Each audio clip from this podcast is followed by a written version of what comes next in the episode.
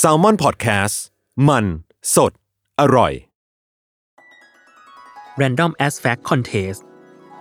Fact ที่ 717 จากคุณนภัสกรปิ้งเมือง ถ้าถามถึงเครื่องสำอางที่ใครหลาย ๆ คนมักพกติดตัว และรู้สึกว่าขาดสิ่งนี้ไปไม่ได้เลย หนึ่งในคำตอบนั้นก็คงหนีไม่พ้นลิปสติก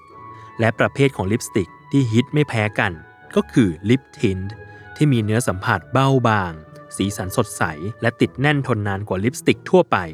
โดยเฉพาะเบเนทินสินค้าจากแบรนด์ Benefit ที่มีขายมาอย่างยาวนานกว่า 44 ปี แต่น้อยคนที่จะรู้ว่าแท้จริงแล้วลิปทินของ Benefit นั้น ไม่ได้มีจุดเริ่มต้นมาเพื่อใช้ทาริมฝีปากอย่างที่ใครหลายคนเข้าใจกัน ย้อนกลับไปเมื่อปี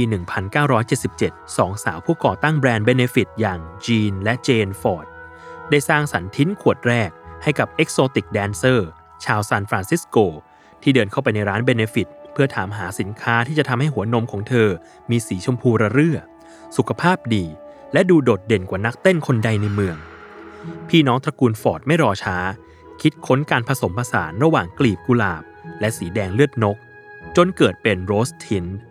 และนักเต้นคนดังกล่าวก็เริ่มมอบทินให้กับเพื่อนนักเต้นของเธอ จนเริ่มมีการใช้งานที่แพร่หลายมากขึ้น และกลายเป็นสินค้ายอดนิยมของ Benefit เรื่อยมา อีกทั้งภายหลัง